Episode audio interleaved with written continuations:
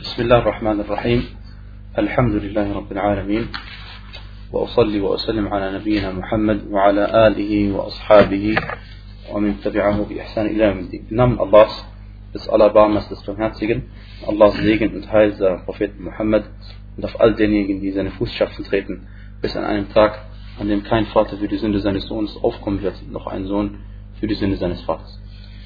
Liebe Geschwister, äh, Alhamdulillah, alles so wird Allah, dass er uns dazu äh, den Erfolg verliehen hat, äh, dass wir uns heute in dieser Moschee äh, versammeln. Äh, Allah subhanahu ist derjenige, dem wir dafür danken.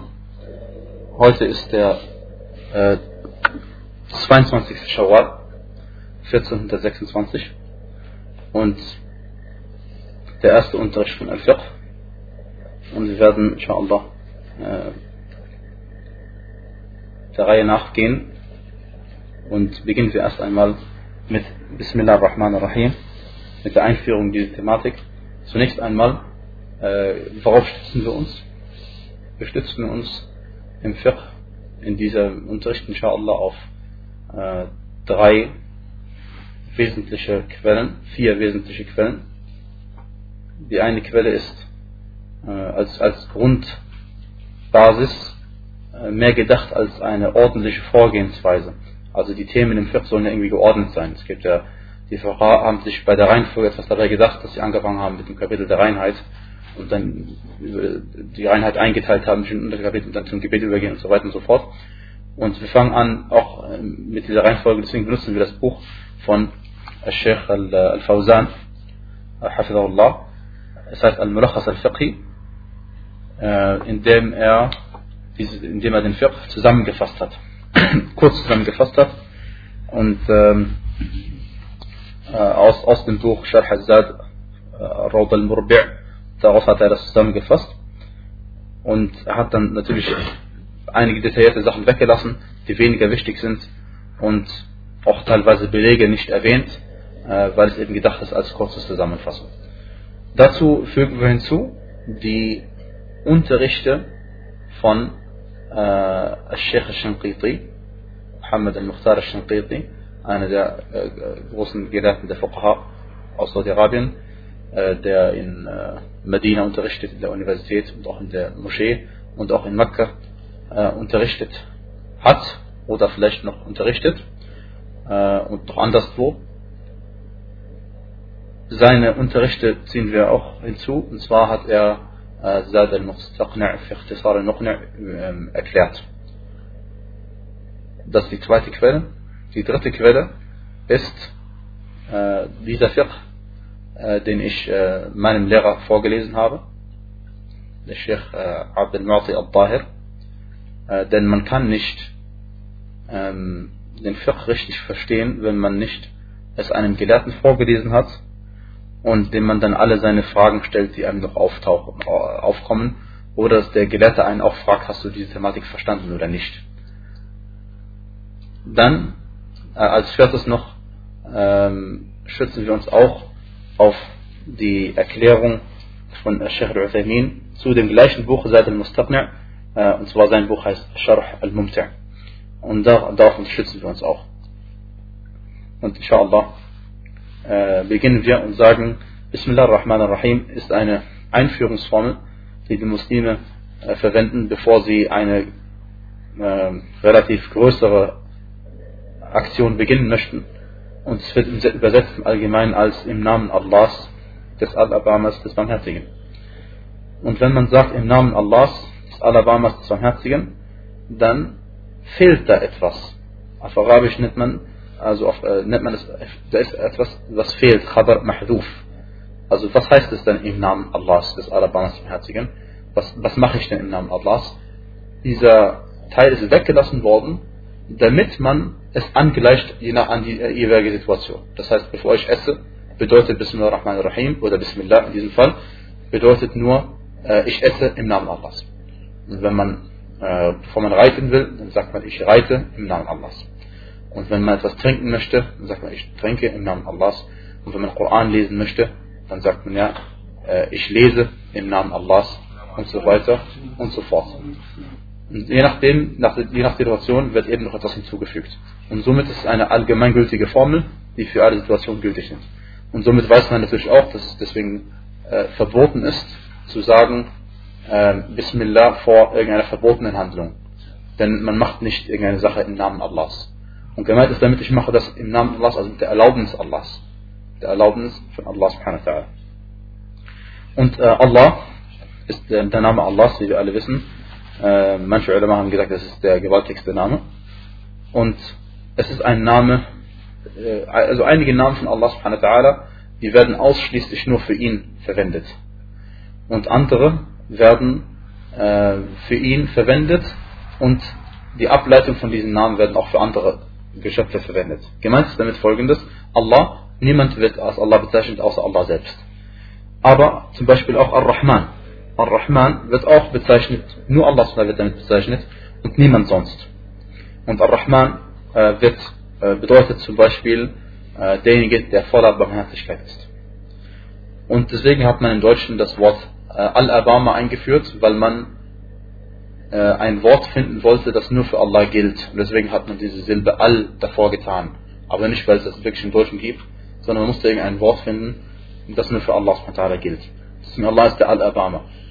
Denn das nächste Wort Ar-Rahim hat man im Deutschen wieder ein Problem. Äh, das ist nämlich fast die gleiche Wortbedeutung im Arabischen. Dann hat man einfach das eine als Al-Abama bezeichnet, Ar-Rahman, und das andere als der Barmherzige, Ar-Rahim.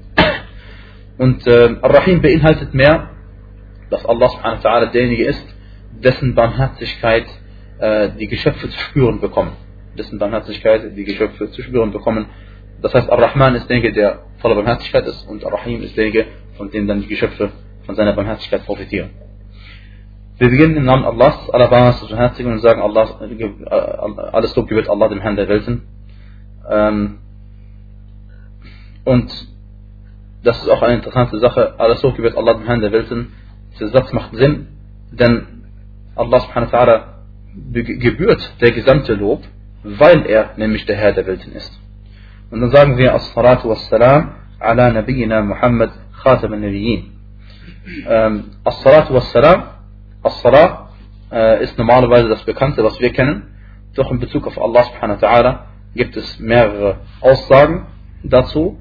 Und eine, die, eine der Aussagen ist, dass ähm, es die Barmherzigkeit bedeutet, nur dann kollidiert es mit einem Vers in Surat al-Baqarah, wo Allah subhanahu wa ta'ala sagt,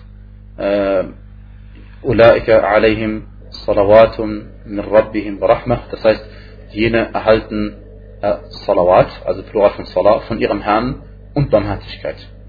Und der Vers weist darauf hin, dass die Barmherzigkeit etwas anderes ist als die Salah, das Salah. Deswegen ist äh, äh, eine der stärkeren Ansichten, dass mit As-Salah von Allah gemeint ist, dass Allah ähm, lobt, und zwar äh, die Person, für die er diesen Salah gibt, dass er ihn lobt in der höchsten Sitzung bei sich. Und äh, As-Salah oder äh, na, As-Salah, dadurch, dass Allah jemanden lobt, erhält man die höchsten Rangstufen und die Vollständigkeit, die man als Mensch äh, erreichen kann. Also die Vollständigkeit eines Menschen, die ein Mensch erreichen kann. Und As-Salam bedeutet, äh, dass, dass man von jedem, jeder Art von Mangel ähm, freikommt. Dass man von jeder Art von Mangel befreit wird. Das ist also As-Salam. Und bedeutet auch das Grüßen. Und der Prophet sallam ist der äh, letzte aller Gesandten, erste aller Propheten auch. Und er sagte selbst, Inna Allah astafa min Bani Ismaila äh, Kinana. Das heißt, äh, Allah subhanahu wa ta'ala hat von den Kindern in Bani Ismail Kinana, das heißt, er hat von den Söhnen Ismails äh, den, den Stand Kinana auserwählt. Wastafa min Kinanata Quraishan, hat von Kinana Quraish auserwählt. Wastafa min Quraish äh, Bani Hashim und hat von Quraysh Bani Hashim auserwählt, Mustafa min Bani Hashim, Wastafani min Bani Hashim, das heißt, und er hat mich auserwählt von Bani Hashim, Fa'ana khiyarun min khiyar. Somit bin ich die Auswahl einer Auswahl. Der Hadith ist bei Muslim überliefert. Sallallahu alaihi wasallam. Liebe Geschwister, der Fiqh äh, ist ja zweigeteilt.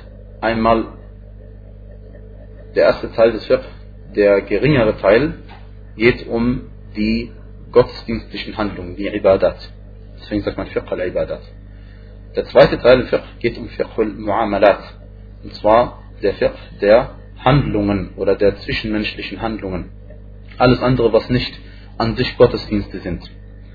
Und im ersten Teil beschäftigt uns natürlich mit den Ibadat, den Gottesdiensten, weil ähm, das der wichtigere Teil ist. Und das ist der Grund, warum Allah die Propheten entsandt hat, dass wir Allah alleine anbeten. Nicht nur anbeten, sondern alle Gottesdienste für ihn alleine verrichten. Welche Gottesdienste sind gemeint? Das behandelt der Fiqh. Und Al-Ibadah, das ist das, das Wort gottesdienstliche Handlung, ist aufgebaut auf zwei Sachen. Auf einmal auf der Liebe, Al-Hub, und das zweite ist äh, auf Al-Ta'zim, das heißt, äh, dass man auf der Verherrlichung. Auf der Verherrlichung. Al-Hub, die Liebe, hat zum Ziel oder hat als Konsequenz, dass man Allahs Wohlgefallen, äh, äh, nach Allahs Wohlgefallen streben möchte und danach trachtet. Al-Ta'zim, die Verherrlichung, hat zum Ziel, dass man Allah, äh, dass man vor den Sünden flüchtet. Dass man vor den Sünden flüchtet. Das zum einen. Jetzt gibt es Voraussetzungen für die Gültigkeit jeder einzelnen Ibadah. Das heißt, jede einzelne Ibadah, von der wir reden werden, wird zwei Voraussetzungen erfüllen müssen. Und das wird auch jedes Mal erwähnt werden. Entweder als Voraussetzung oder sogar als Bestandteil.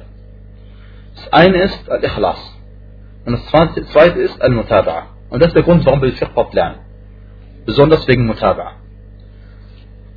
Das ist eigentlich der Fiqh. Das bedeutet, Ikhlas bedeutet nichts anderes, als dass man diese Gottesdienste ein, äh, ausschließlich für Allah verrichtet.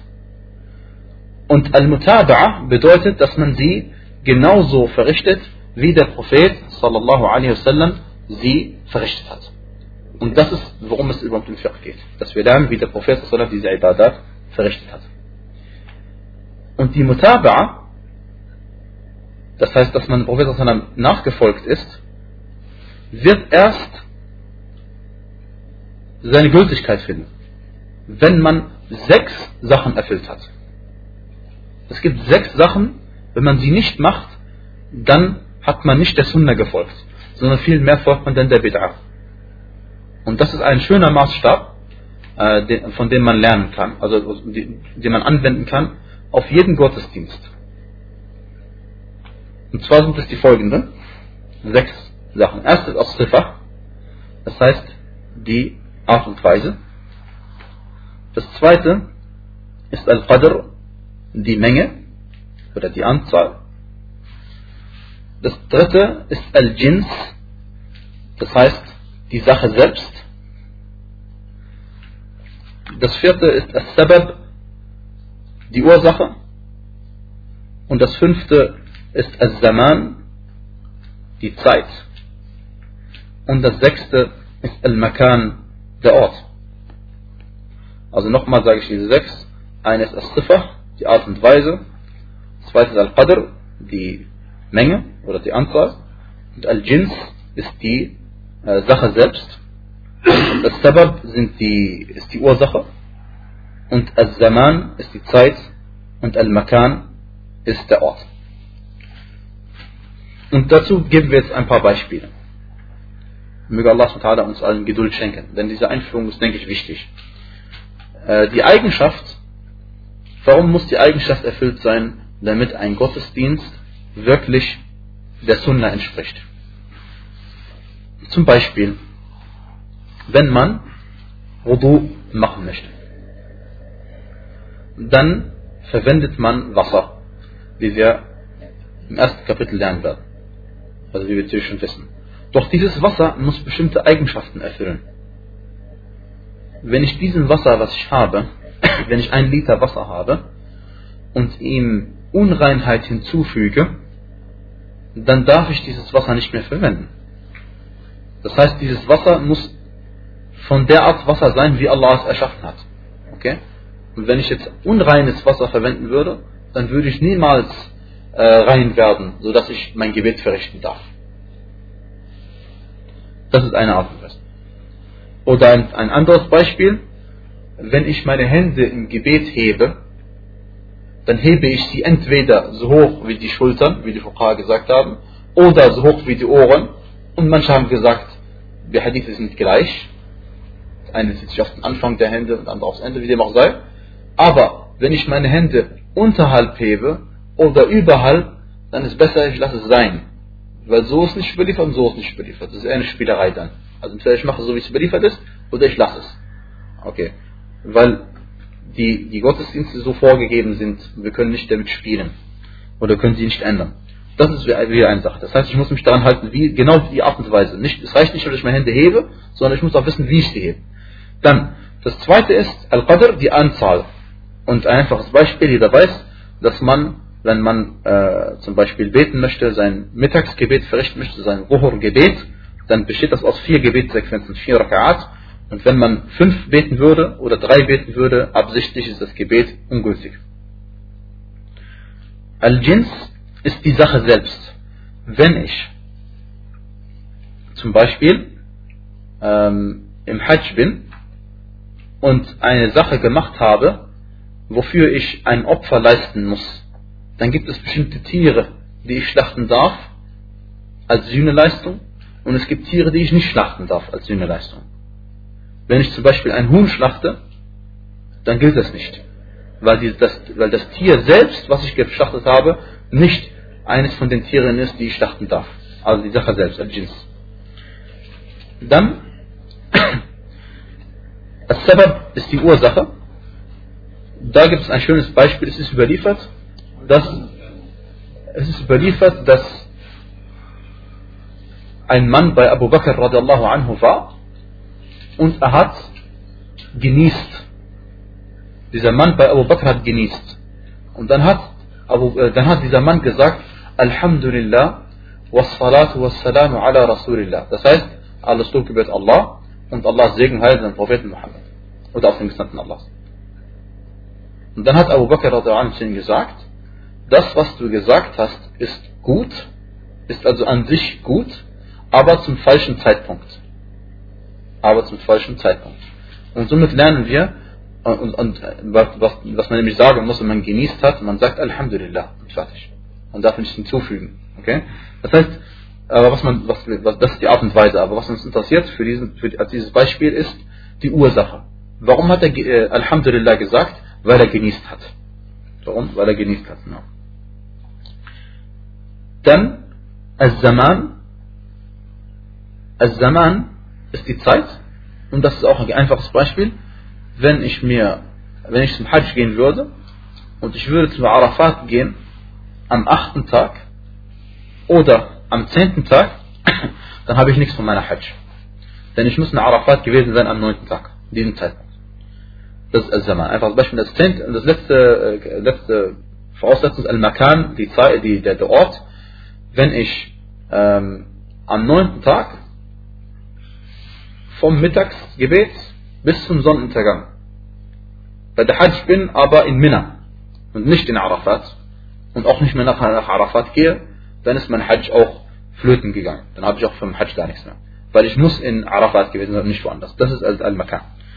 Al-Fiqh bedeutet sprachlich gesehen das Verständnis, Al-Fahm. Allah subhanahu wa ta'ala sagte, وَلَكِنْ La tafqahuna tasbihahu. Doch ihr versteht ihr Preisen nicht. Allah sagt ja, es gibt nichts, was Allah subhanahu wa ta'ala nicht lobpreist. Sagt er in Surah al-Isra, Vers 44. Und äh, das heißt, doch ihr versteht ihr Preisen nicht. Das Wort tafqahun kommt vom Wort äh, äh, fiqh. Das gleiche, gleiche Wortwurzel fa, qaf und ha. Man wird einfach verstehen. Und gemeint ist damit, Allahs Gesetz zu verstehen. Also man weiß, was halal und haram ist und so weiter und so fort. Fiqh allgemein betrachtet beinhaltet somit nicht nur die gottesdienstlichen Handlungen oder die zwischenmenschlichen Handlungen, sondern auch den großen Fiqh. Und zwar die Aqad die Aqidah. Das ist allgemein gesehen. Und deswegen haben manche Ulama die Aqidah als der Fiqh al-Akbar bezeichnet. Und deswegen findet man auch ein Buch von Imam Abu Hanifa äh, das heißt Al-Fiqh al-Akbar, äh, in der er seine Aqidah niedergeschrieben hat. Oder diktiert hat, äh, die sich die übereinstimmt mit der Aqidah der uns vorausgegangenen rechtschaffenen Menschen. Denn die Aqidah ist nämlich der, die Voraussetzung für die Gültigkeit unserer Handlungen. Ikhlas haben wir gesagt für Allah. Das heißt, wenn du eine falsche Aqidah hast und für jemand anderes als Allah einen Gottesdienst machst, dann wird der Gottesdienst nicht angenommen.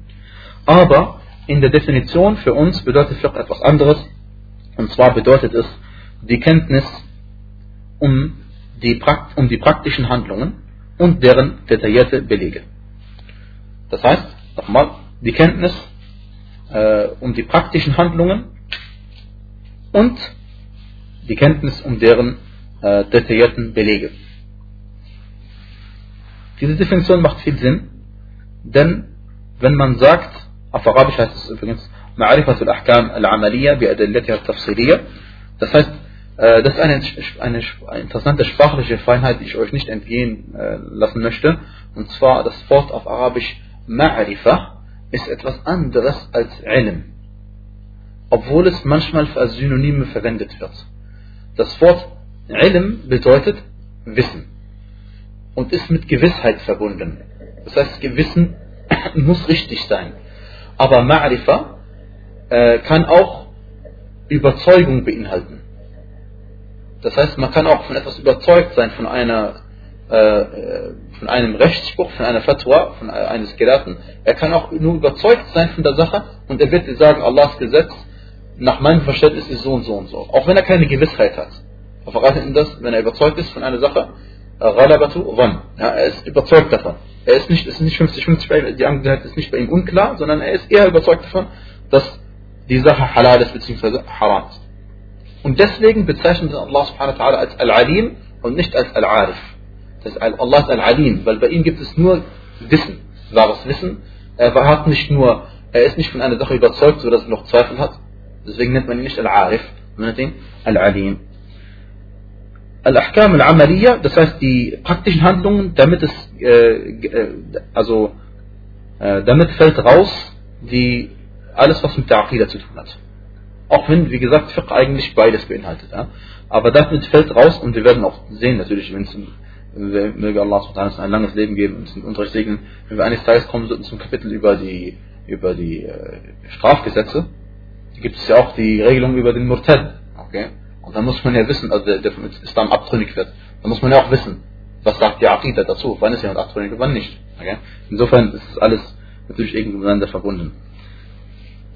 Dann Beadillat der Tafsiliya und deren detaillierten Belege, damit ist gemeint, dass wir die nicht die, die allgemeinen Belege behandeln. Warum? Weil allgemeine Grundsätze behandelt man in Usul al-Fiqh, das heißt die Grundsätze des Fiqh. Okay? Das ist aber für deutsche äh, sprachige Muslime weniger interessant. Fast nicht wichtig. Es ist sehr gut, darüber einen Überblick zu haben, aber wenn man sowieso nicht in den Hadithen nachschlagen kann, in Tafsir nachlesen kann, nicht forschen kann, selbst kein Ijtihad machen kann, machen diese Grundsätze nicht viel Sinn, machen aber doch etwas Sinn. Okay? Und man wird automatisch im Fiqh einige Sachen von diesen Grundsätzen äh, erwähnen müssen, damit man sie versteht, warum die Fuqaha so geurteilt haben oder so geurteilt haben. Und hiermit wissen wir, das ist überliefert unter Übereinkunft der Gelehrten, dass jemand, der nicht die detaillierten Belege kennt, kein Alim ist. Also jemand, anders ausgedrückt, der genau weiß, wie man betet, der genau weiß, wie man fastet, der genau weiß, was die Voraussetzungen sind für die Gültigkeit des Zakah und er weiß, wem Zakah gegeben werden darf und er kennt sich aus über die Zinsverbote in Islam und so weiter und so fort. Er kennt alles, aus, er weiß das alles. Es gibt keine Sachen, wo er nicht weiß, ob es haram ist oder ob es Meinungsverschiedenheit gibt oder so etwas. Ja?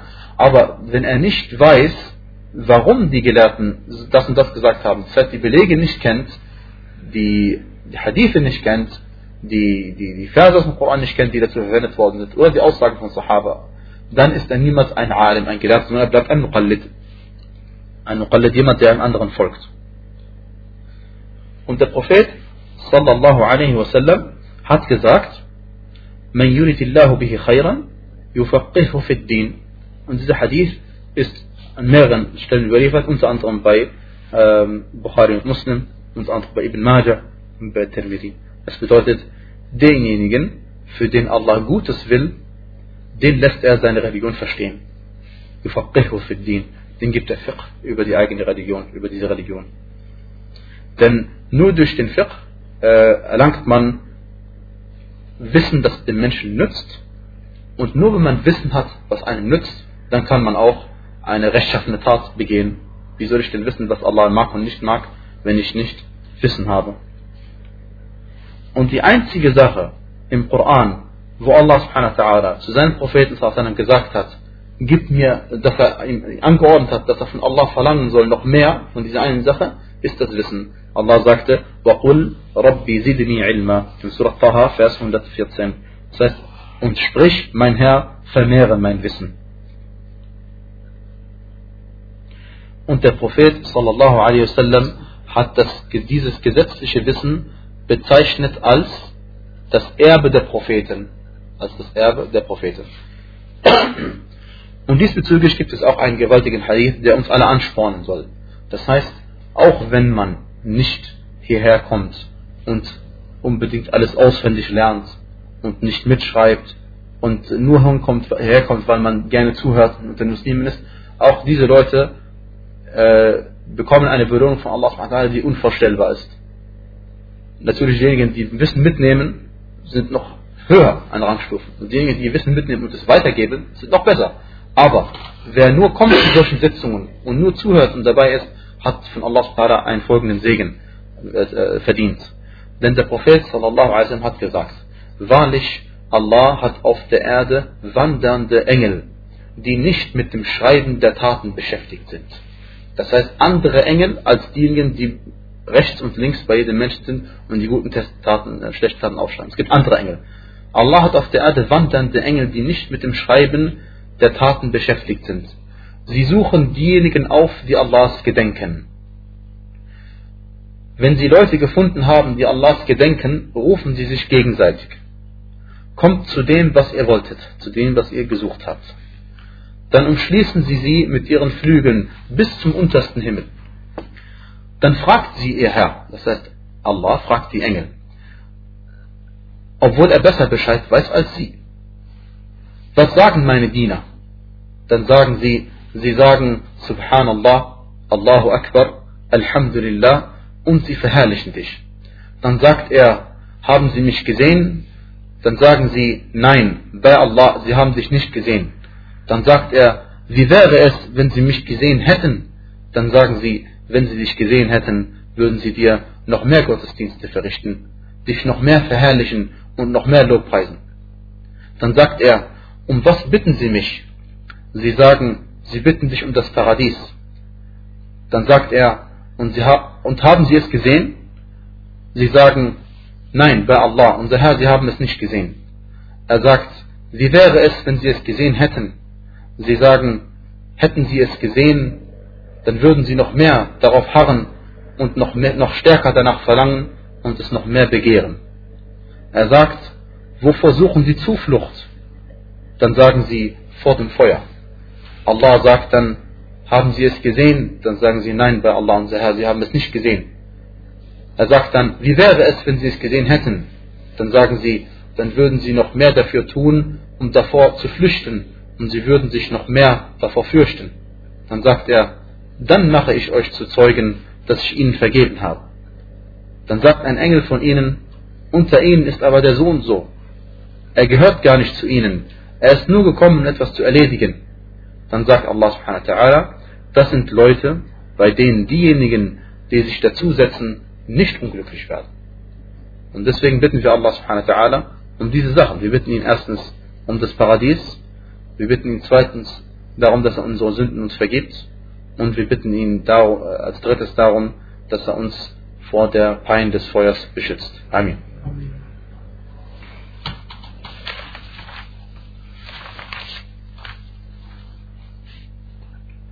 نعم also der Hadith ist bei Bukhari.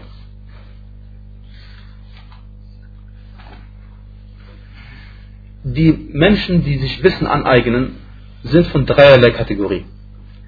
Die ersten sind diejenigen, die Wissen sich aneignen, nützliches Wissen. Und wenn man sagt nützliches Wissen, dann gibt es auch unnützliches Wissen. Es gibt auch unnützliches Wissen. wenn jemand mir beibringt, wie ich eine bestimmte Sünde begehe, dann hat er mir unnützliches Wissen gegeben. Und, und sie, also sie vereinen nützliches Wissen mit rechtschaffener Tat.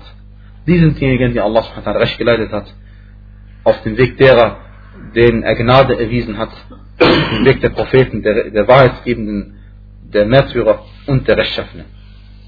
Die zweite Gruppe sind diejenigen Menschen, die Wissen, nützliches Wissen haben, aber nicht danach handeln. Die sind diejenigen, mit denen Allah zürnt, oder denen Allah zürnt, mit denen er unzufrieden sind, und zu ihnen gehören die Juden und alle, die auf ihrem Weg wandeln. Die dritte Kategorie sind diejenigen Menschen, die handeln, aber sie haben kein Wissen. Und das sind diejenigen, die Allah bezeichnet als die Irregehenden. Zu ihnen gehören die Christen und alle, die auf ihrem Weg gehen. Und deswegen heißt es in Surat al-Fatiha, dass wir lesen, äh, Allah lebt, also leite uns den geraden Weg, den Weg derer, den du Gnade erwiesen hast. Das sind die Gläubigen. Nicht den Weg derjenigen, mit denen du zornig bist. Und nicht den Weg der Irregehenden. So heißt es in Tafsir, die Irregehenden sind diejenigen, die eben kein Wissen haben und trotzdem handeln. Und diejenigen, denen Allah unzufrieden ist und denen er zornig ist, sind diejenigen, die Wissen haben, aber sie handeln nicht danach. Und manche Muslime denken, und das ist traurig, sie denken, wenn sie diese Fatiha lesen, dann machen sie direkt oder indirekt Dua gegen diese Leute und sagen, Alhamdulillah, äh, sind wir keine Juden, kein Christen. Aber Allah subhanahu wa ta'ala, in vielen Versen im Koran erwähnt er nicht die Personen direkt, für die der Koran jetzt in diesem Moment herabgesandt worden ist, sondern er lässt die Verse allgemein, damit alle Menschen in diese Kategorie reinfallen, die sich bestimmte Eigenschaften angeeignet haben. Das heißt, jeder Mensch ist hier gemeint, der Wissen hat und nicht danach handelt, und jeder Mensch ist hier gemeint, der kein Wissen hat und trotzdem handelt. Und nicht nur die Judenchristen, sondern es gibt auch viele Muslime, die ähnlich sind. Deswegen, liebe Geschwister, äh, sollte man immer darauf achten, nützliche Bücher zu lesen, mit den Gelehrten in Kontakt zu bleiben und wenn man eine Frage hat, sie zu kontaktieren und die Religion zu lernen von ihnen selbst, indem man an ihren Sitzungen teilnimmt, die in Moscheen stattfinden oder anderswo, oder dass man Unterrichte anhört, sei es im Radio oder anderswo, und vergiss nicht, dass du dein Wissen vermehren musst und reinigen sollst, indem du handelst gemäß dem Wissen und indem du das Wissen weitergibst, denn Allahs und dass du immer unterwürfig bist. Wenn du unterwürfig bist, das heißt Tawadu hast, dann wird Allah dich erhöhen. Allah sagt, Wattaqullah wa. Und fürchtet Allah und Allah wird euch lehren und Allah hat Wissen über alles. Und Wissen ist dasjenige oder ist dasjenige Thema oder diejenige Sache, für die es sich am meisten lohnt, seine Zeit zu investieren. Allah sagt im Koran, قل, sprich, هل يستوي الذين يعلمون والذين لا يعلمون Sind etwa diejenigen, die wissen, gleich denjenigen, die nicht wissen? إنما يتذكر أولو الألباب. Nur diejenigen denken wirklich nach, die Verstand besitzen. Und Allah sagt, يرفع الله الذين آمنوا منكم والذين أوتوا العلم درجات. والله بما تعملون خبير. Das heißt, Allah erhebt diejenigen, die glauben von euch und diejenigen, denen das Wissen gegeben worden ist, um Rangstufen. Und Allah weiß über das, was ihr tut, sehr gut Bescheid. So hat Allah subhanahu einen Unterschied gemacht zwischen denjenigen, die Wissen haben und denjenigen, die nicht Wissen haben. Möge Allah subhanahu uns nützliches Wissen geben und er uns den Erfolg dazu verleiht, dass wir mit diesem Wissen handeln. Denn wir alle wissen mehr als wir tun. Denn wir alle wissen mehr als wir tun. Und wir bitten auch Allah subhanahu dass er uns die Wahrheit als Wahrheit zeigt und die Falschheit als Falschheit zeigt, sodass wir der Wahrheit folgen können und der Falschheit aus dem Weg gehen können. Denn Allah subhanahu ist derjenige, der die Gebete erhört und der ist derjenige, der ähm, alles hört, nicht nur Gebet. Bismillah ar-Rahman ar-Rahim, Alhamdulillah, Salatu wassalam ala Rasulillah. Machen wir weiter. Und zwar beginnen die Fuqaha mit dem ersten Kapitel, mit dem Kitab al-Tahara, das Buch der Reinheit, oder das Kapitel der Reinheit.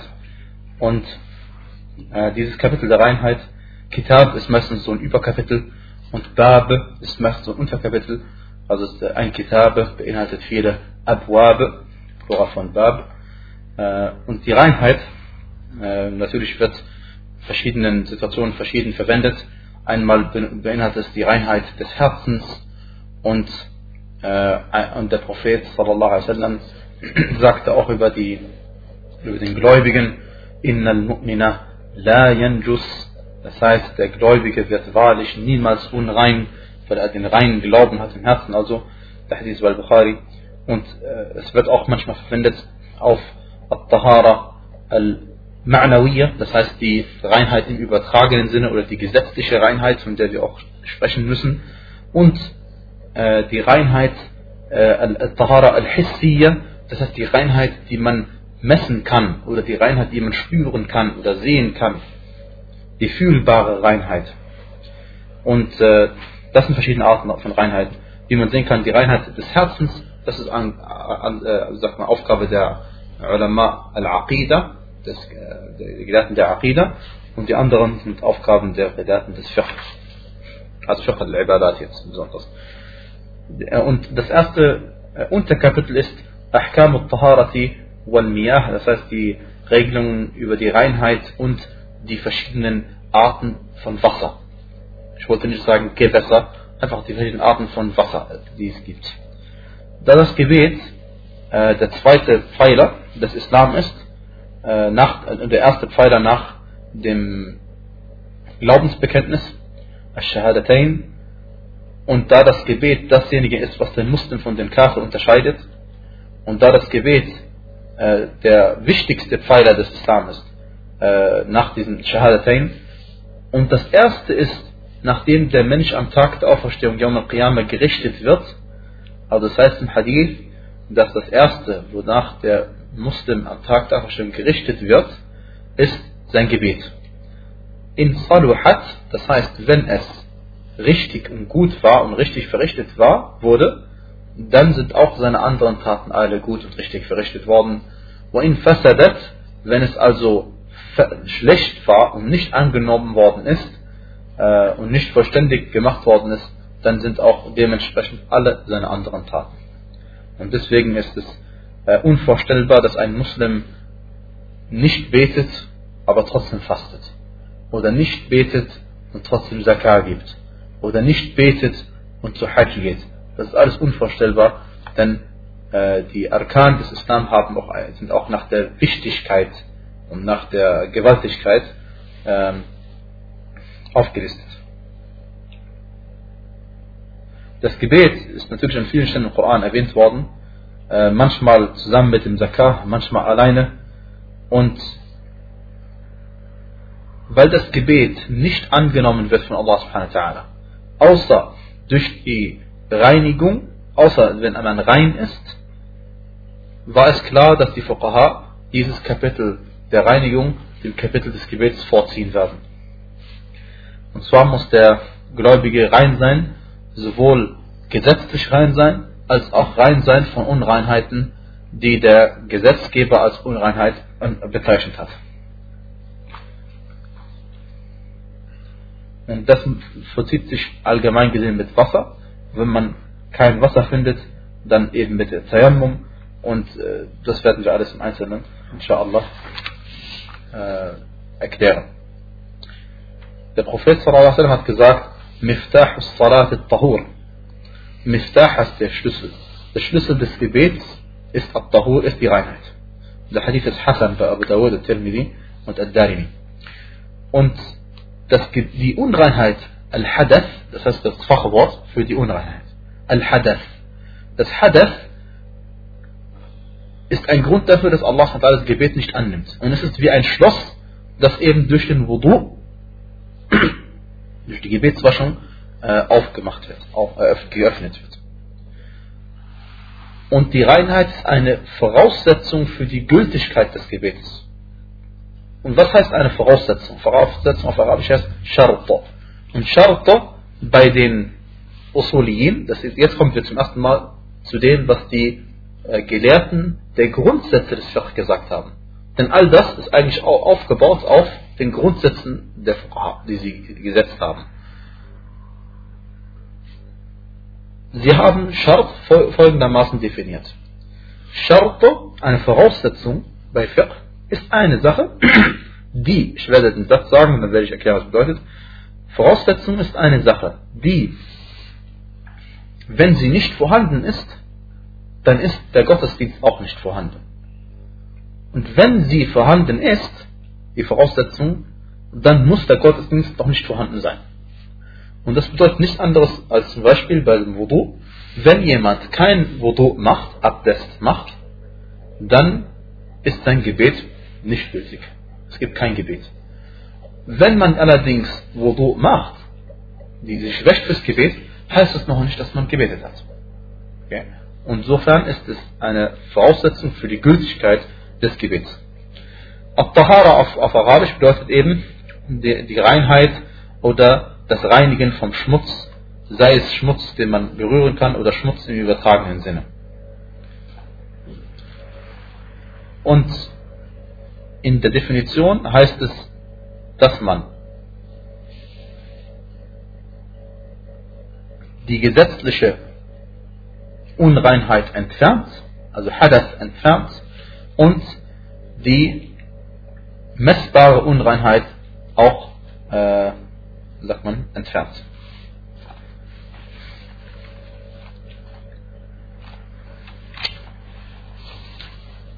Was bedeutet Hadath? Was bedeutet Unreinheit? Die Fuqa sagen, Unreinheit, gesetzliche Unreinheit bedeutet, es ist eine Eigenschaft, eine gesetzliche Eigenschaft, die demjenigen, der dadurch, der diese Eigenschaft besitzt, verbietet zu beten und andere Gottesdienste zu verrichten. Das bedeutet nochmal ganz einfach, es ist einfach ein Zustand, eine Eigenschaft von einem Menschen, die, wenn er diese Eigenschaft hat, hat, dann darf er nicht beten und andere Gottesdienste verrichten, bestimmte Gottesdienste verrichten. Zum Beispiel, wenn man keinen Wudu hat, keine Gebetswaschung hat, dann darf man nicht beten. Man darf nicht beten. Ähm, na.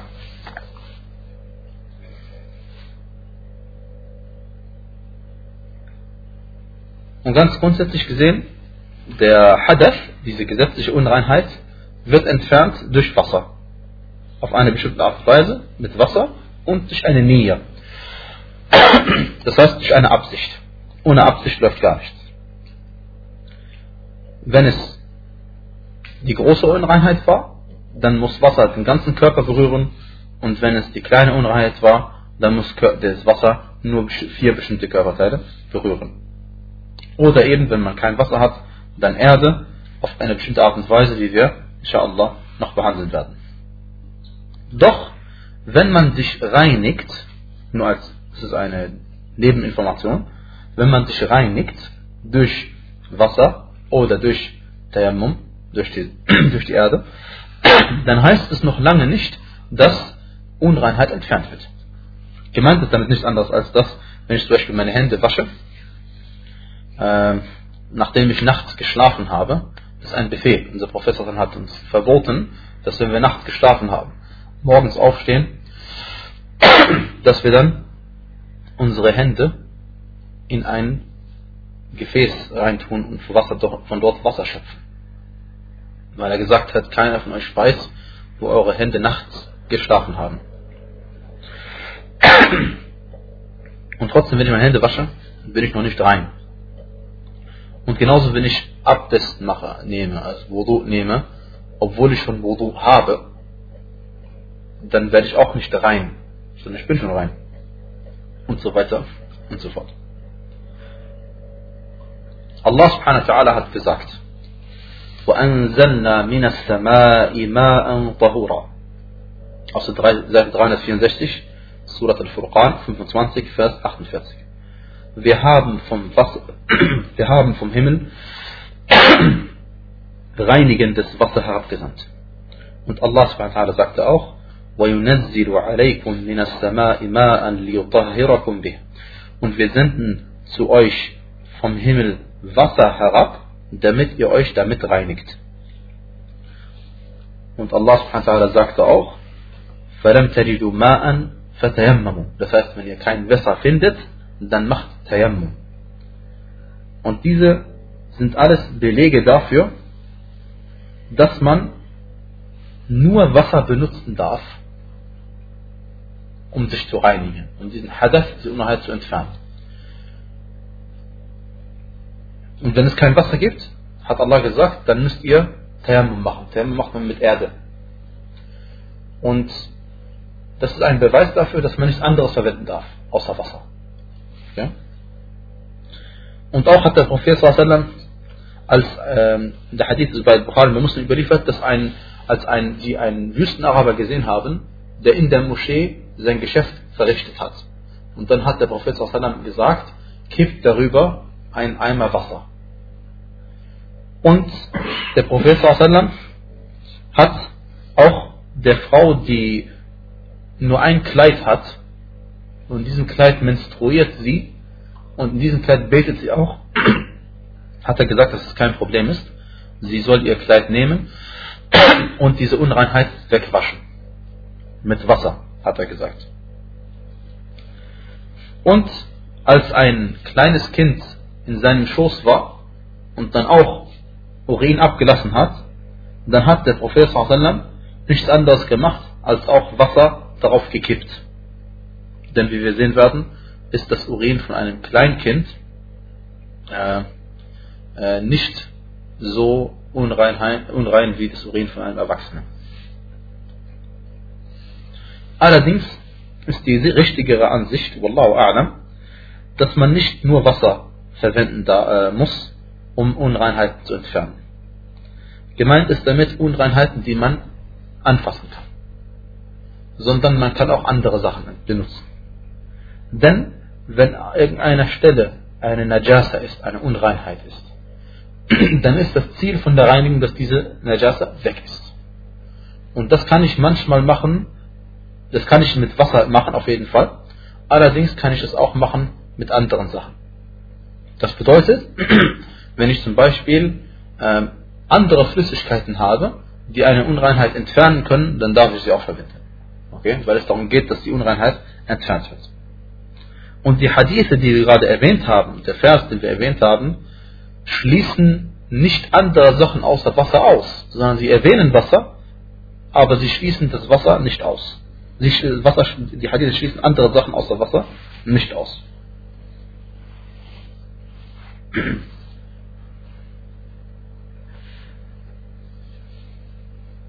Okay. Allah hat im Koran ein Wort erwähnt. Das heißt, er hat gesagt, وَأَنزَلْنَا مِنَ السَّمَاءِ مَاءً طَهُورًا Wir haben vom Himmel Wasser herabgesandt, reinigendes Wasser herabgesandt. Und reinigendes Wasser ist etwas anderes als reines Wasser. Tahur auf Arabisch bedeutet, Tahur auf Arabisch bedeutet an sich rein und anderes reinigend. An sich rein und anderes reinigend. Das heißt, es ist sauber und es kann auch andere Sachen sauber machen. Und dazu gehört jedes natürliche Wasser. Das Wasser, das vom Himmel kommt, wieder vom Regen also, äh, das Wasser, was durch Eisberge, vom Eisberg kommt, oder, das, oder Hagel vom Himmel, oder äh, Wasser, das auf der Erde fließt, wie zum Beispiel äh, Flüsse, oder auch Meere, oder auch Seen, oder auch Bäche, oder auch äh, Brunnen, äh, und falls es noch andere Sachen gibt, Quellen. All diese Sachen sind Gewässer, die Allah erschaffen hat und die wir so wie sie sind verwenden dürfen. Das heißt, jedes natürliche Wasser dürfen wir einfach verwenden. Dieses reinigende Wasser kann aber sein, dass es sich verändert. Kann aber sein, dass es sich verändert. Und zwar, Entweder es verändert sich dadurch, dass man diesem reinigenden Wasser, das heißt dem Regenwasser zum Beispiel, eine Sache reintut, die najis ist, unrein ist. Oder man schmeißt etwas rein oder es fällt etwas rein, das auch rein ist, daher ist, aber nicht tahur, nicht reinigend. Beispiel dafür. Fangen wir mit dem zweiten Teil an, den letzten Teil an. Wenn ich in Wasser, wenn ich sauberes Wasser habe, äh, vom Regenwasser zum Beispiel, und werfe darin meinetwegen Rosenwasser rein. Rosenwasser ist sauber, rein, Tahir. Aber es ist nicht Tahur, es ist nicht reinigend. Ich kann nicht mit Rosenwasser Wudu machen. Ist auch viel zu teuer. Sehr teuer. Aber wie sei, man kann nicht mit Rosenwasser Wudu machen, sondern man muss Wasser machen mit dem Wasser, das Allah erwähnt hat im Koran und der Prophet äh, uns vorgemacht hat. Wenn ich also Wasser vermische mit Rosenwasser und diese Substanz, die ich reintue, sich vermischt mit dem äh, äh, Tahur Wasser, dann verändert dieses Regenwasser seinen Status und wird von Tahur zu Tahir. Was ist der Maßstab? Also wie ist es, wenn ich einen Tropfen reinwerfe oder drei oder ab wann wird dieses reine, ab wann darf ich dieses Regenwasser nicht mehr benutzen? Einfach, sobald sich eine von drei Eigenschaften verändert hat. Weil es kann ja sein, dass etwas reinfällt, was, man, was viel zu wenig ist, was, man, was nichts verändert. Sobald ich merke, dass irgendwie der Geruch sich verändert hat, oder der Geschmack sich verändert hat, oder die Farbe sich verändert hat, also Geruch, Geruch, Geschmack oder Farbe, dann benutze ich das nicht mehr. Dann ist das eben äh, Tahir und nicht mehr. Tahir und nicht mehr Tahur.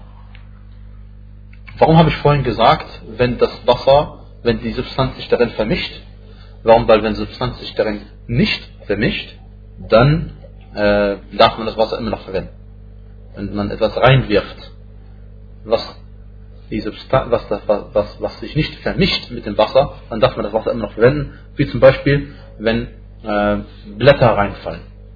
Blätter reinfallen in, in das Wasser. Oder wenn in das Wasser Stück Holz reinfällt. Manche Hölzer haben Gerüche. Dann darf man es immer noch verwenden. Oder irgendetwas, was sich nicht auflöst. Genauso wie zum Beispiel Fett. Wenn man Fett reinwirft. Das schwimmt oben. Das löst sich nicht in Wasser. Oder ähm, Meeressalz löst sich nicht in Wasser. All, äh, Im Gegensatz zu Bergsalz. Äh, solche Sachen ähm, vermischen sich nicht mit Wasser. Insofern, wenn sie drin sind, darf man das Wasser verwenden. Aber Sachen wie Urin, äh, wenn es reinfällt, dann darf man es eben nicht mehr verwenden.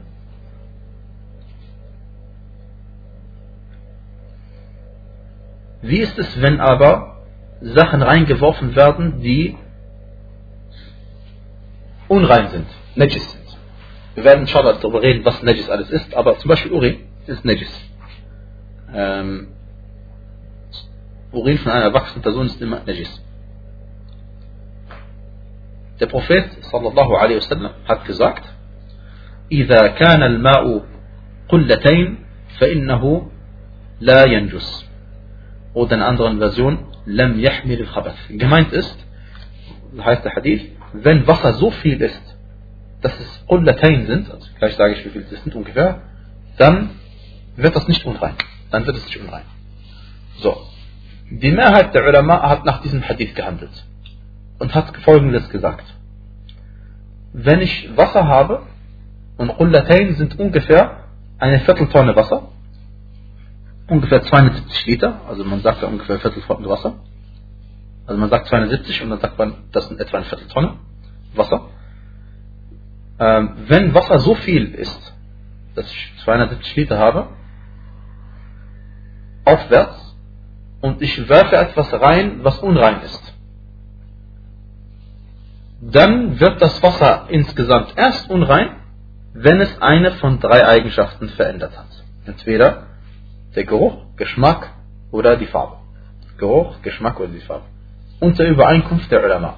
Unter Übereinkunft der Ulama. Wenn es allerdings weniger sind als 270 Liter, etwa, dann, äh, dann darf ich das Wasser nicht verwenden, egal wie viel reingefallen ist. Egal wie viel reingefallen ist. Das ist die Mehrheit der Fuqaha, sagt das. Die zweite Ansicht der Fuqaha ist, sie haben diese Unterscheidung gar nicht gemacht.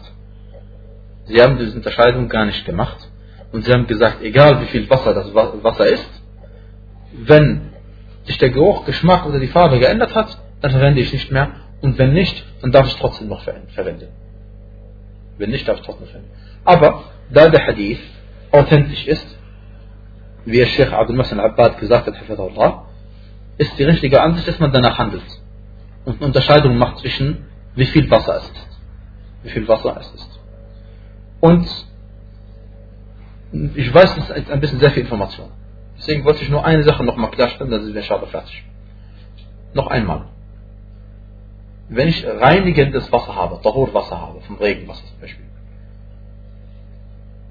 und ich mache etwas rein in dieses Wasser, vermische es mit etwas, was an sich auch sauber ist, okay, dann kommt es darauf an, vermischt es sich oder vermischt es sich nicht.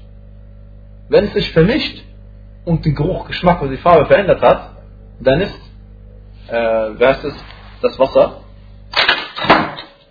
nicht mehr zu verwenden als äh, Wasser, um Wudu zu machen. Wenn ich allerdings Regenwasser habe und etwas Unreines reintue, dann kommt es darauf an, wie viel Wasser es ist. Wenn es wenig Wasser ist, dann ist es immer unrein und wenn es viel Wasser ist, dann nur, wenn es eines von diesen drei Eigenschaften verändert hat. Ich glaube, es ist nicht so schwer. Nicht so kompliziert. Möge Allah subhanahu uns die Sache einfach machen. Ähm, es gibt manche Fuqaha, die äh, diese Unterscheidung gar nicht gemacht haben zwischen Tahir und Tahur, aber die Mehrheit der Ulama hat das gemacht und äh, sie beruhen sich, also manche haben gar nicht Unterscheidung gemacht zwischen äh, reinigendem Wasser und unreinem äh, und, und reinigen Wasser, Tahir und Tahur. Sie haben gesagt, jedes Wasser ist entweder darf man es benutzen, um Wudu zu machen und Russel zu machen, oder es ist unrein. Fertig. Aber die Ansicht der Mehrheit stützt sich auf die folgenden Belege, und zwar wie Allah gesagt hat, وَأَنزَلْنَا مِنَ السَّمَاءِ مَاءً طَهُورًا Das heißt, wir haben vom Himmel reinigendes Wasser abgesandt. äh, und, und wenn Allah gesagt hat, reinigendes Wasser, das heißt, es gibt auch Wasser, das nicht Tahur ist. Und Tahur bedeutet ja an sich rein und anderes reinigend. Also gibt es auch Wasser, das an sich, äh, das eben Tahir ist. Und Tahir bedeutet an sich rein, aber nicht anderes reinigend.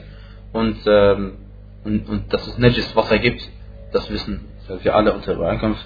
Und der zweite Beleg ist, dass ein Mann den Propheten sallallahu alaihi wasallam zu ihm gesagt hat, gefragt hat. Er sagte, Ja Rasulallah, O Gesandter Allahs, inna narkabul bahra.